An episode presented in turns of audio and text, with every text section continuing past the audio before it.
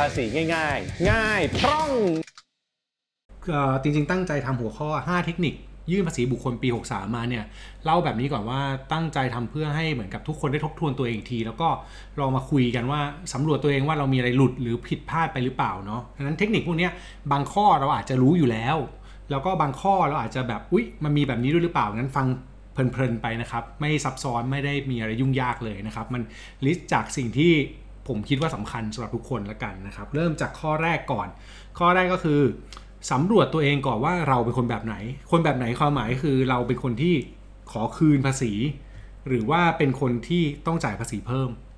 ถ้าตอนนี้ยังไม่รู้ให้แนะนะนำว่าให้ลองไปกรอกข้อมูลในเว็บสัมภากรก่อนแบบคร่าวๆก็ได้สำหรับคนที่เอกสารยังไม่ครบ ลองไปกรอกข้อมูลลองไปคำนวณเล่นๆดู หรือจะใช้แอปที่ชื่อว่า iTag ก็ได้นะครับเหมือนกัน พอคำนวณเสร็จแล้วเนี่ยเราจะรู้ว่าเราเป็นคนแบบไหน คือเราเป็นคนที่จะได้คืนภาษี หรือว่าเราเป็นคนที่จะต้องจ่ายภาษีเพิ่ม ถ้าเราเป็นคนที่ได้คืนภาษี เรารู้เรามีสิทธิ์ได้คืนปั๊บเนี่ยสิ่งที่เราต้องทำก็คือ รีบยื่นภาษีให้เร็วที่สุด เพราะว่ายิ่งเร็วเท่าไหร่เนี่ยมันยิ่งดี เงินส่วนที่มันเกินเนี่ยมันคือมันคือเราจ่ายมากเกินไปเนาะเราต้องรีบเอาคืนมาเนี่ยเราควรจะต้องรีบจัดการให้มันเสร็จนะครับ เพราะว่ายิ่งช้าข้อเสียของมันก็คือ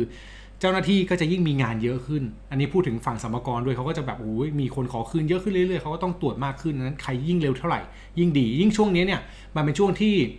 น่าจะต้องรีบอีกหน่อยแล้วแหละเพราะว่า 2 เดือนที่ผ่านมาเนี่ยมีหลายคนยื่นไปแล้วนะครับดังนั้นถ้าเกิดใครยังไม่ยื่นให้รีบยื่น แต่กลับกันครับสำหรับคนที่จ่ายภาษี อันเนี้ยผมบอกก่อนว่าเราจะยื่นเร็วหรือช้าก็ได้นะ อยู่ที่การจัดการเงินของตัวเอง คือคือถ้าแนะนำว่าบอกว่าเฮ้ย คนจ่ายภาษีให้ยื่นช้าที่สุดเนี่ย บางทีก็ ก็มีบางคนก็บอกว่าไม่สบายใจพี่หนอมแบบหูเราอยากจะจ่ายให้เสร็จๆอะไม่ชอบค้างคาอะไรแบบนี้ดังนั้นเอาที่เราชอบแล้วกันนะครับ ใครที่เป็นคนต้องจ่ายภาษีเพิ่มอยากจะยื่นไวก็ยื่นเลยก็ได้ แต่ว่าถ้าเกิดเอาตามแบบการบริหารจัดการเงินที่ดีคือเงินออกช้าที่สุดเนี่ยโดยทั่วไปก็คือยื่นให้มันช้าที่สุดคือวันสุดท้าย วันสุดท้ายของปีนี้มันจะประหลาดนิดนึงคือ มันจะมียื่นผ่านอินเทอร์เน็ต กับยื่นกระดาษ อันนี้จำไว้เลยนะครับ ถ้าเป็นยื่นผ่านอินเทอร์เน็ต จะยื่นได้ถึงวันที่ 30 มิถุนายน 2564 แต่ถ้าเป็นกระดาษเนี่ยเขาไม่ขยายให้เขาจะให้ถึงแค่วันที่ 31 มีนาคม 2564 เดาเองนะครับ อันนี้ส่วนตัวคิดว่าน่าจะเป็นที่กรมสรรพากรอยากกระตุ้นการยื่นผ่านอินเทอร์เน็ตให้มันมากขึ้น ก็เลยขยายเฉพาะยื่นผ่านเน็ต การยื่นผ่านเน็ตกับการยื่นกระดาษเนี่ยมันทำได้เหมือนกันอยู่เรื่องหนึ่งก็คือว่าถ้าเรามียอดภาษีที่ต้องจ่ายตั้งแต่ 3,000 บาทขึ้นไปเนี่ยเราสามารถเลือกผ่อนได้ 3 งวด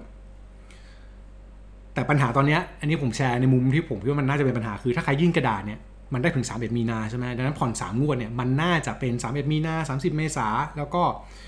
สามสิบเอ็ดพฤษภาอะไรแบบนี้ซึ่งซึ่งก็จะต่างกับคนที่ยื่นผ่านเน็ต คนที่ยื่นผ่านเน็ตเนี่ยจะจ่ายครั้งแรกคือ 30 มิถุนาแล้วก็31กรกฎา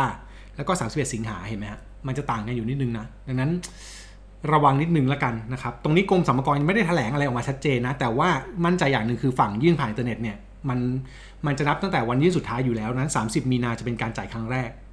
ทีนี้ถ้าเราอยากจ่ายช้าการยื่นผ่านเน็ตก็น่าจะตอบโจทย์มากกว่านะครับในมุมของผมผมคิดว่าเลือกยื่นผ่านเน็ตน่าจะดีกว่า เพราะว่ามันไม่ติดขัดเรื่องของวันสุดท้ายของการยื่น แล้วก็มาสามารถผ่อนได้ด้วย3พันอย่างที่บอกไปผ่อนได้ 3 เดือน ก็จะได้ระยะเวลาผ่อนที่มันนานขึ้นนะเป็นมิถุนากรกฎาสิงหา หาเงินหมุนเงินหรือจัดการเงินทันก็จะสบายขึ้น แล้วก็แชร์อีกนิดนึงนะครับสำหรับข้อนี้ เวลาผ่อนเนี่ยมันสามารถจ่ายผ่านบัตรเครดิตได้ อันนี้ผมไม่แน่ใจว่ารู้หรือเปล่าแต่ว่าโดยส่วนตัวผมจะทำแบบนี้ก็คือ ผมจะผ่อน 3 งวด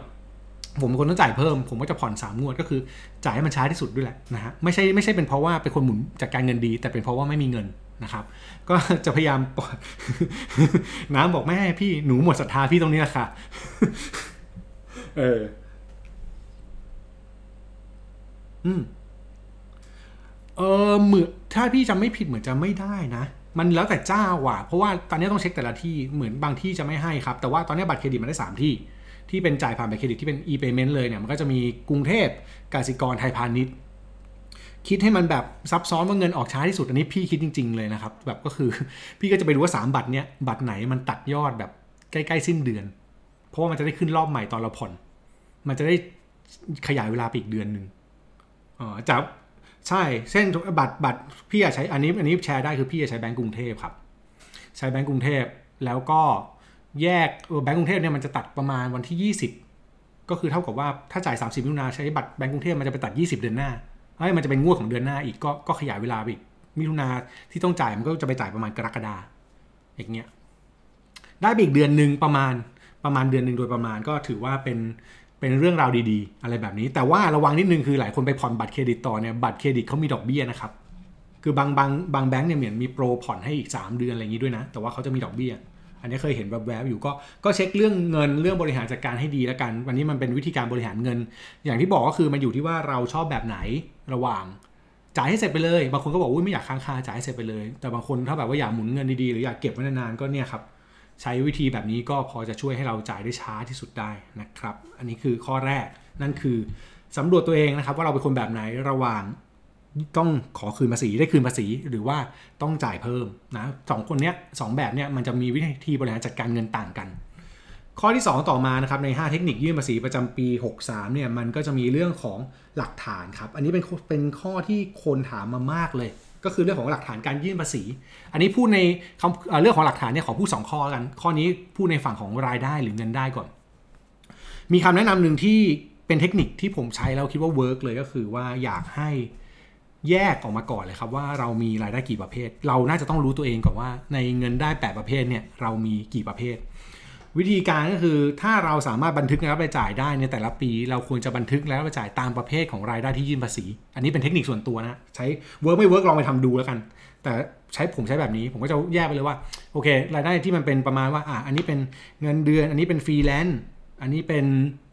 ค่าลิขสิทธิ์หนังสือ อันนี้เป็นยูทูบเบอร์อะไรเงี้ยก็จะแยกออกมาเป็นประเภทอย่างนี้ เพื่อบันทึกแล้วเวลาจะเอามายื่นภาษีก็เช็คยอดตรงนี้ได้ การเช็คตรงนี้มันก็จะไปเช็คกับใบหักหน้าที่จ่ายที่มีได้อีกต่อหนึ่งตัวใบหัก ณ ที่จ่ายเนี่ยส่วนใหญ่อันนี้ต้องบอกแบบนี้ก่อนว่าใครได้ใบหัก ณ ที่จ่ายเนี่ยใบหัก ณ ที่จ่ายที่เอามายื่นภาษีเนี่ยมันควรจะน้อยอมันควรจะอย่างน้อยสุดควรจะเท่ากับรายได้ที่เราต้องยื่นเนาะเพราะว่า ปกติแล้วเนี่ยเราควรมีรายได้ที่มากกว่าที่ถูกหักภาษีไว้เพราะบางทีมันก็มีรายได้บางอันที่เขาไม่หักไว้เนาะอันนี้อันนี้อาจจะแบบสำหรับคนที่มีรายได้ครับถ้าจดบันทึกรายรับรายจ่ายจะรู้ว่ามันมีบางส่วนที่เราต้องยื่นภาษีแม้ว่าจะไม่ถูกหักภาษีก็ตาม พอพูดแบบนี้หลายคนก็จะบอกว่ายื่นเฉพาะแค่ที่หักภาษีน้าที่จ่ายได้หรือเปล่า อันนี้คำแนะนำคือ ผมว่ายื่นตามหลักฐานที่เรามีก่อนแน่ๆต้องยื่น แต่ส่วนที่มันเป็นส่วนเพิ่มขึ้นมาเนี่ยถามว่าควรยื่นไหม ในมุมผมทำงานด้านนี้ ผมคิดว่าควรยื่นแล้วทำให้มันถูกต้องครับ โดยยื่นจากข้อมูลที่เรามี ดังนั้นใครละเอียดตรงเนี้ยก็จะได้ประโยชน์ ใครที่เก็บข้อมูลรายได้ตัวเองไว้ดี ทั้งที่ถูกหักและไม่ถูกหักแล้วเอามายื่นได้ถูกต้องเนี่ยมันก็จะมีประโยชน์ ส่วนคนนำธุรกิจอาจจะเพิ่มอีกอันหนึงที่เป็นประโยชน์มากกว่านั้นเลยก็คือ แยกบัญชีที่เป็นเรื่องของธุรกิจไว้ต่างหากกับบัญชีใช้จ่ายส่วนตัว ส่วนของคนที่เป็นมนุษย์เงินเดือนนี่อาจจะง่ายไงเพราะมันไม่ต้องแยกมันอาจจะเป็นแค่แบบ บัญชีนี้บัญชีเดียวก็รู้อยู่แล้วว่ารายได้มันไม่เข้ามาบ่อย แต่คนทำธุรกิจหรือคนที่มีรายได้เข้ามาบ่อยอย่างฟรีแลนซ์นะครับควรแยกบัญชีธนาคารออกมาเลย แล้วก็ในบัญชีนี้ตั้งใจไว้เลยว่าทุกอย่างที่เข้ามาคือรายได้ที่เราจะมายื่นภาษี มันก็จะมีหลักฐานตรงกันก็คือมีสมุดบัญชีธนาคารนะ statement มีบัญชีรายจ่ายถ้าเราทำมีหนังสือรับรองหักภาษี ณ ที่จ่ายที่เราเก็บไว้ พวกเนี้ยทำทุกอย่างให้มันเป็นระบบ แล้วก็หาตัวเลขที่จะต้องเอามายื่นภาษี เหตุผลที่เราต้องทำแบบนี้เพราะว่าภาษีบ้านเราครับมันเป็นภาษีที่เรียกว่าประเมินตัวเองก็คือ คนมีรายได้มีหน้าที่ประเมินแล้วยื่นด้วยตัวเอง ดังนั้นเราก็ต้องเก็บอะไรพวกนี้ให้ดี แล้วถ้าเราเก็บดีทำดียื่นดี เวลาถูกเจ้าหน้าที่ตรวจเขามาเจอพวกนี้มันเกิดความน่าเชื่อถือมากกว่าอยู่แล้วครับ ใครมาเจอตรงนี้พวกพวกนี้หมดกันแบบอะขอดูบัญชีรายจ่ายหน่อยเอามี ขอดู statement ตรงหารายจ่ายมีอย่างเงี้ยคนก็จะแบบเจ้าหน้าที่ก็จะแบบโอ้เขาน่าจะถูกแหละ มันก็หาประเด็นตรวจไม่ได้ แต่ว่าถ้าสมมติยอดที่ยื่นภาษีไม่ตรงกับยอดรายได้ ไม่รู้ว่ายอดยอดรายได้ที่ยื่นภาษีกับยอดจริงมันเป็นเท่าไหร่เงี้ย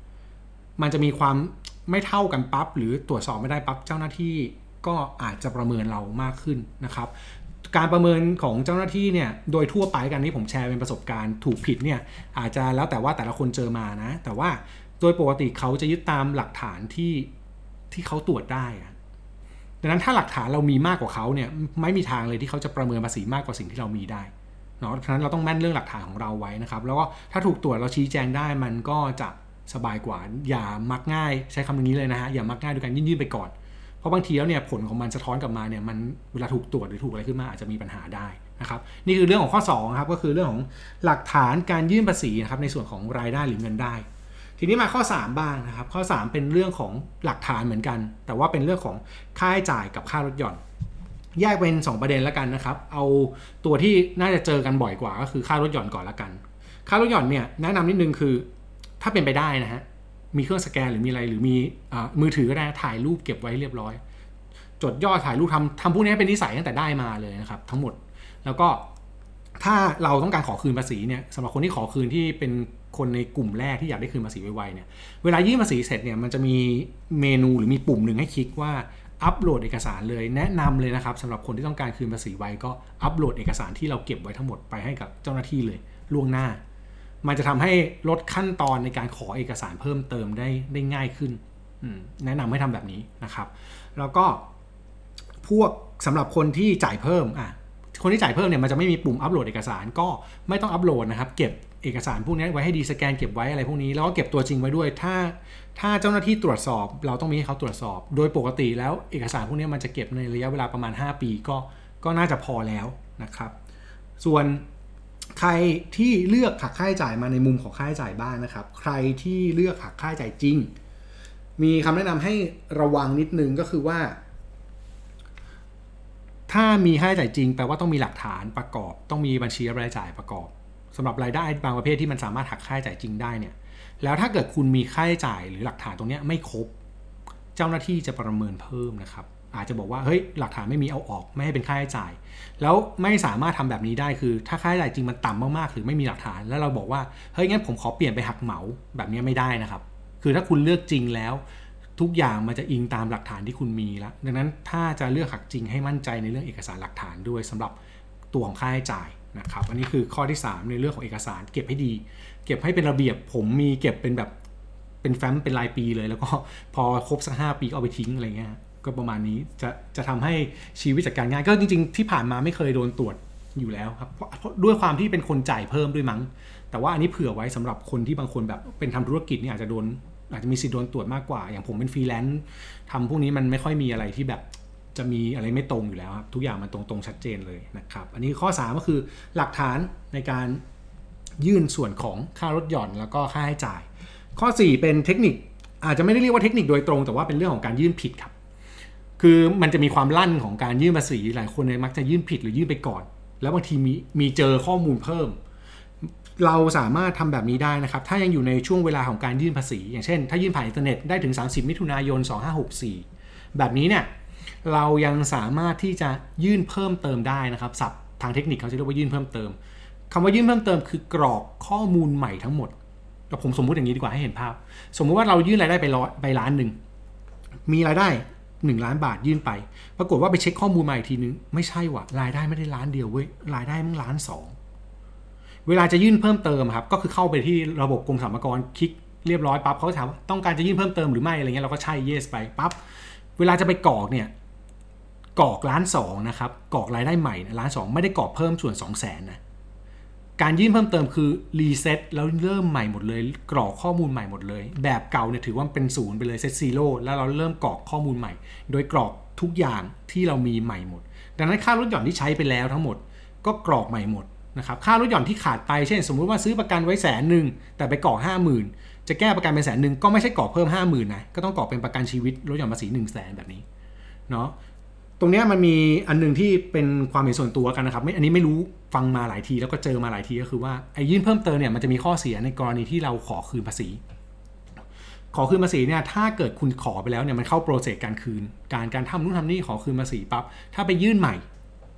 มันจะกลายเป็นว่าไป reset คือไปเริ่มใหม่ ไปคิวมันจะถูกกลับสับไปอันใหม่ แต่อันนี้ไม่ไม่ confirm ร้อยเปอร์เซ็นต์นะอันนี้เป็นเรื่องที่เขาเล่ากันมา อันนี้ไม่ไม่ไม่ถือไม่รู้ว่าถูกหรือเปล่า แต่เขาบอกแบบนั้นคือถ้าสมมติว่าคุณยื่นเพิ่มเติม ทุกอย่างจะต้องถูกตรวจใหม่ ตัวผมเองเนี่ยเคยเคยมีครั้งหนึ่งเหมือนยื่นอะไรขาดไปไม่รู้แล้วเจ้าหน้าที่โทรมานานมากแล้วแล้วก็ถามเจ้าหน้าที่ว่าเอออย่างนี้ผมยื่นใหม่ได้ไหมแก้ได้ไหมเพราะว่ามันจะได้เสียภาษีน้อยลงอะไรเงี้ยแต่ยอดประมาณแบบค่ารถหย่อนผ่านไปประมาณแบบ2 0 0 0 2,000อะไรเงี้ย เจ้าหน้าที่บอกว่าเออถ้ายื่นใหม่เนี่ยจะต้องเริ่มตรวจใหม่นะครับเพราะมันถือว่ารีเซ็ตอันนี้คือสิ่งที่ผมเจอนะผมก็เลยเอามาแชร์แล้วกันนะครับแต่ว่าไม่รู้ข้อเท็จจริงเป็นยังไง หรือว่าเจ้าหน้าที่สับขาหลอกหรือเปล่าอันนี้ไม่รู้ ไม่รู้ว่าแต่ละที่อาจจะคิดไม่เหมือนกัน แต่ว่าโดยโดยปกติ แนะนำว่าเช็คให้ดีก่อนยื่นก็ดีครับ แต่ว่าถ้าพลาดไปก็ไม่ต้องกลัวมันสามารถยื่นเพิ่มเติมได้ กรณีของการยื่นเพิ่มเติม ถ้าเกิดว่าเราจ่ายภาษีไปแล้ว เช่นเมื่อกี้บอกรายได้ล้านหนึ่งเนาะแล้วจ่ายภาษีไปสามหมื่นสมมติ แต่เราต้องกรอกล้านสองพอล้านสองปั๊บภาษีที่ต้องจ่ายมันกลายเป็นสามหมื่นห้าเวลายื่นเพิ่มเติมเนี่ยมันจะมีช่องพิเศษขึ้นมาครับว่าให้กรอกยอดภาษีที่จ่ายไปแล้ว เราก็ต้องไปกรอกสามหมื่นคิดภาพง่ายคือพอมันกรอกทุกอย่างใหม่หมดภาษีที่คำนวณได้มันจะเท่ากับสามหมื่นห้าถูกไหมครับแล้วมันก็จะมีช่องเนี้ยขึ้นมาให้เรากรอกว่าเราเคยจ่ายไปแล้วสามหมื่นดังนั้นการยื่นเพิ่มเติมครั้งนี้ จะจ่ายเพิ่มแค่ห้าพัน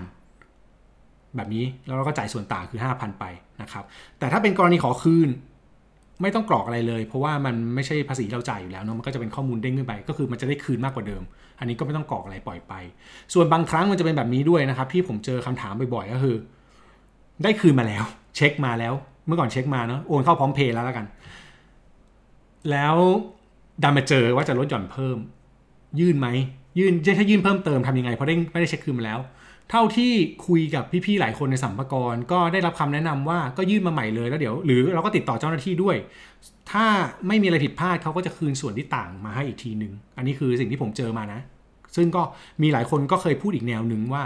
ไม่ได้แล้วไม่ทันแล้วก็มีอันนี้อันนี้แต่แต่สิ่งที่ผมเจอมาผมเจอแบบนี้ผมก็แชร์ในมุมที่ผมเจอแล้วกันนะครับ แต่ถ้ายอดไม่เยอะแล้วไม่ไม่ซีเรียสก็ปล่อยไปก็ได้แล้วแต่อันนี้อันนี้แล้วแต่กันนะครับแล้วก็ข้อสุดท้ายสำคัญที่สุดนะเทคนิคข้อสุดท้ายข้อที่5นะครับนั่นคือ รอผลตรวจสอบนะฮะรอนานมากเลยทำยังไงดีนะฮะหรืออีกอันหนึ่งคือได้รับคืนภาษีไม่ตรงจะแก้ยังไงนะได้คืนน้อยกว่ายอดที่ขอไปแยกเรื่องแรกก่อน รอตรวจสอบเนี่ยปกติเราก็น่าจะรู้กันดีนะครับว่าเราสามารถตรวจสอบได้ที่เว็บไซต์กรมสรรพากรเข้าไปที่เว็บกรม พิมพ์สถานพิมพ์เลขประจำตัวประชาชนพิมพ์ชื่อพิมพ์อะไรอย่างนี้มันก็จะขึ้นสถานะว่าได้คืนเมื่อสถานะอยู่ขั้นไหนอะไรเงี้ยนะครับแล้วก็มีเบอร์ติดต่อเจ้าหน้าที่ให้ก็โทรไปคุยกับเจ้าหน้าที่ อาจจะติดบ้างไม่ติดบ้างอย่างเงี้ยเคาสายเขาเยอะ แต่ทั้งนี้ทั้งนั้นมันช้าเนี่ยผมมีมุมหนึ่งที่ที่ผมอาจจะพูดในแง่ของคนที่เคยทำราชการมาด้วย คือบางทีแล้วเนี่ยทีมตรวจเขามีอยู่ประมาณห้าคนก็มีนะครับ จากผู้เสียภาษีหลักร้อยหลักพันเนี่ย อันนี้ผมพูดไว้เผื่อให้เห็นภาพเฉยดังนั้นมันก็ถ้าถ้าถ้าเรามองในแง่ของระบบเราอาจจะรู้สึกว่ามันช้าไม่ทันใจ แต่ว่าในความซับซ้อนของระบบมันก็จะมีตั้งแต่เรื่องของจำนวนเงินที่ขอคืนต้องขออำนาจนะ ต้องแบบเท่านี้ต้องมีการขอการตรวจสอบต้องตรวจอะไรถึงจะผ่านอะไรเงี้ยมันก็จะมีโปรเซสของมันตามที่เป็นระบบที่เขาคิดไว้ ซึ่ง ส่วนตัวผมก็ไม่เห็นด้วยกับระบบ แต่อันนี้ผมพูดในมุมว่าในมุมเจ้าหน้าที่ก็เป็นคนนะครับ แน่นอนว่าถ้าเขาพูดดีกับเราหรือเขาตั้งใจทำเราก็ เราก็อย่าโมโหเขาแล้วกันเนาะแต่ถ้าเขาพูดไม่ดีหรือทำไม่ถูกเราเราก็เราก็มีสิทธิ์โมโหก็ก็ก็แลกเปลี่ยนกันไปแล้วกันนะฮะแต่ว่าในมุมผมผมรู้สึกว่า ถ้าเรามองว่าเป็นคนเหมือนกันระดับหนึ่งเนี่ยคุยให้มันง่ายๆเนี่ยมันน่าจะใช้ชีวิตง่ายขึ้นนะครับอย่าอย่าพยายามเทคบทกันว่าฉันเป็นพระเอกแล้วแกเป็นผู้ร้ายหรือแกเป็นพระเอกฉันเป็นผู้ร้ายไม่ต้อง ก็คุยกันปกติเนี่ยฮะเราจุดประสงค์เราคือเราอยากได้คืนภาษีเร็ว แค่นั้นเองแล้วก็ถ้ามีอะไรก็ก็ทำตามขั้นตอนของเขาไปนะครับ อีกเรื่องหนึ่งก็คือถ้าตรวจนานจริงๆแล้วมันมีข้อกฎหมายหนึ่งเล่าแบบนี้ว่ากรมสรรพากรเนี่ยโดยหลักการของกฎหมายเนี่ยเขาต้องคืนภายใน 3 เดือนหลังจากที่ได้เอกสารครบ อันนี้ผมพูดแบบสรุปนะปกติแล้วโปรเซสของมันคือต้องคืนภายใน 3 เดือนหลังจากที่ได้เอกสารครบแล้วแล้วไม่มีอะไรดังนั้น มันก็จะมีหลายคนเจอแบบนี้ว่าพอพอทิ้งไปสักพักหนึ่งมีขอเอกสารเพิ่มหลายคนอาจจะเจอแบบนี้เช่น ทิ้งไปสองเดือนแล้วอยู่ดีขอเอกสารเพิ่ม พอขอเพิ่มปั๊บก็แปลว่าเวลาที่ 3 เดือนเนี่ยจะไปนับใหม่ จนกว่าเราจะส่งเอกสารครบอะไรเงี้ยแบบเนี้ยนะครับดังนั้นพยายามให้ส่งให้ครบตั้งแต่แรกเลย อย่างที่บอกก็คือ ถ้ารู้ว่าได้คืนอัปโหลดไปตั้งแต่แรกให้ครบแต่แรกเลย มันจะได้หมดปัญหานะฮะอันนี้เป็นเป็นขั้นตอนของมัน แล้วก็สุดท้ายอีกข้อหนึ่งถ้าได้รับคืนไม่ตรงจะต้องทำยังไงนะครับ ก็สามารถนะครับใช้คำว่าอุทธรณ์ได้ภายใน 15 วันหลังจากที่ได้รับจดหมายแจ้งคืนภาษี มันก็จะมีจดหมายแจ้งคืนมานะว่า คืนยอดเท่านี้อะไรเงี้ยซึ่งไม่ตรงกับที่เราขอไปในแบบ ถ้าอยากอุทธรณ์สามารถอุทธรณ์ได้ภายใน 15 วัน ถ้าไม่รู้จะอุทธรณ์ยังไง บอกเจ้าหน้าที่โทรติดต่อตามเบอร์ที่เขาให้ไว้ครับ ก็โทรไปคุยเลย ขออุทธรณ์ภาษี แต่สำหรับบางคนถ้าคิดว่าแบบยอดไม่เยอะไม่กี่บาทเสียเวลาจะจะรับผลของการคืนนั้นก็ได้นะฮะ อันนี้แล้วแต่เลยแล้วแต่แล้วแต่ความความชอบของแต่ละคนว่า ถ้าเราถูกเราควรจะได้คืนก็ก็ก็ดีฮะอะไรแบบนี้นะครับ ประมาณนี้ครับ อันนี้คือคร่าวๆทั้ง 5 ข้อนะครับ โอเค ประมาณนี้ฮะน้องน้ำครับ เชิญต่อได้เลยจ้ะ ภาษีง่าย ๆ ง่ายพร่อง